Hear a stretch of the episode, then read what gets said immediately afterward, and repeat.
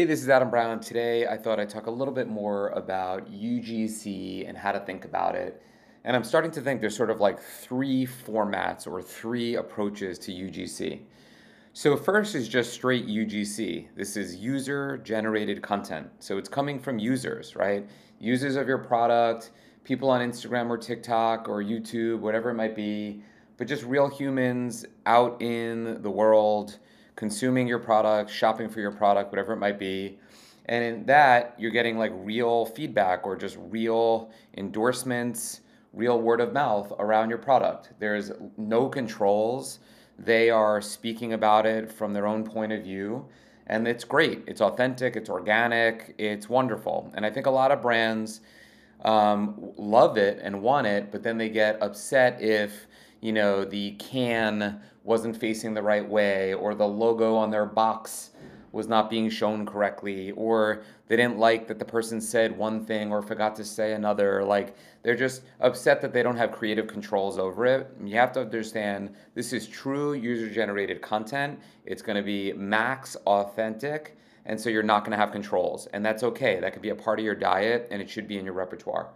Second is what we call PGC. So this is paid generated content. It's more scripted, still made to look very real. Sometimes we use creators here at Circle. Sometimes we use Circle employees to help out if we want to keep costs low and just make it a little bit more efficient. And with that, you can be a little bit more controlled. You can make sure that um, you know the can is facing the right way, that the logo is being shown, that you highlight flavor or ingredient label, whatever. Like you put in some prompts but you let it be very authentic. You want it to feel pretty real. So it's like um, a great UGC asset that just happened to stick the landing on some key message points and artistically just thought about things like logo orientation, etc. And then the last and sort of newest one we're finding a lot is what I'm calling studio PGC. So it's everything from the last category, but perhaps it is done in a studio or it's done by a professional creator, like a professional photographer, who's able to think about things like lighting, angles, shadows. Maybe they're able to add in typography, make minor edits in some in some programs after the fact. Like it's still um, made to look somewhat real and not highly stylized, but it is being stylized. So this is where you can have uh, a lot of attention to detail, really have it look kind of crisp and clean, maybe some ASMR, like you're able to like just really control the overall experience.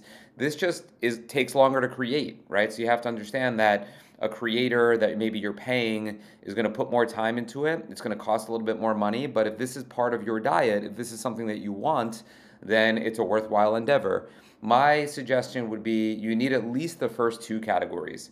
It's arguable if you need that third category, but I'm not going to hate on a brand that wants it. I'm just going to advise that that's going to be done by a professional. It's going to take a little bit more time, and with that time and effort just comes a little bit more cost. And if that is a cost of entry for it, then so be it. And if brands are open to it, then I think that's great. And we can help with creators here at Circle, creators outside of our walls, or you can just leverage the social networks that you uh, are currently on to find those creators to find that studio PGC. So, my point of view is the whole world of UGC is an important part of your content uh, portfolio, and these are just three ways to think about this section of it. That's it for today. I'll see you out in the field.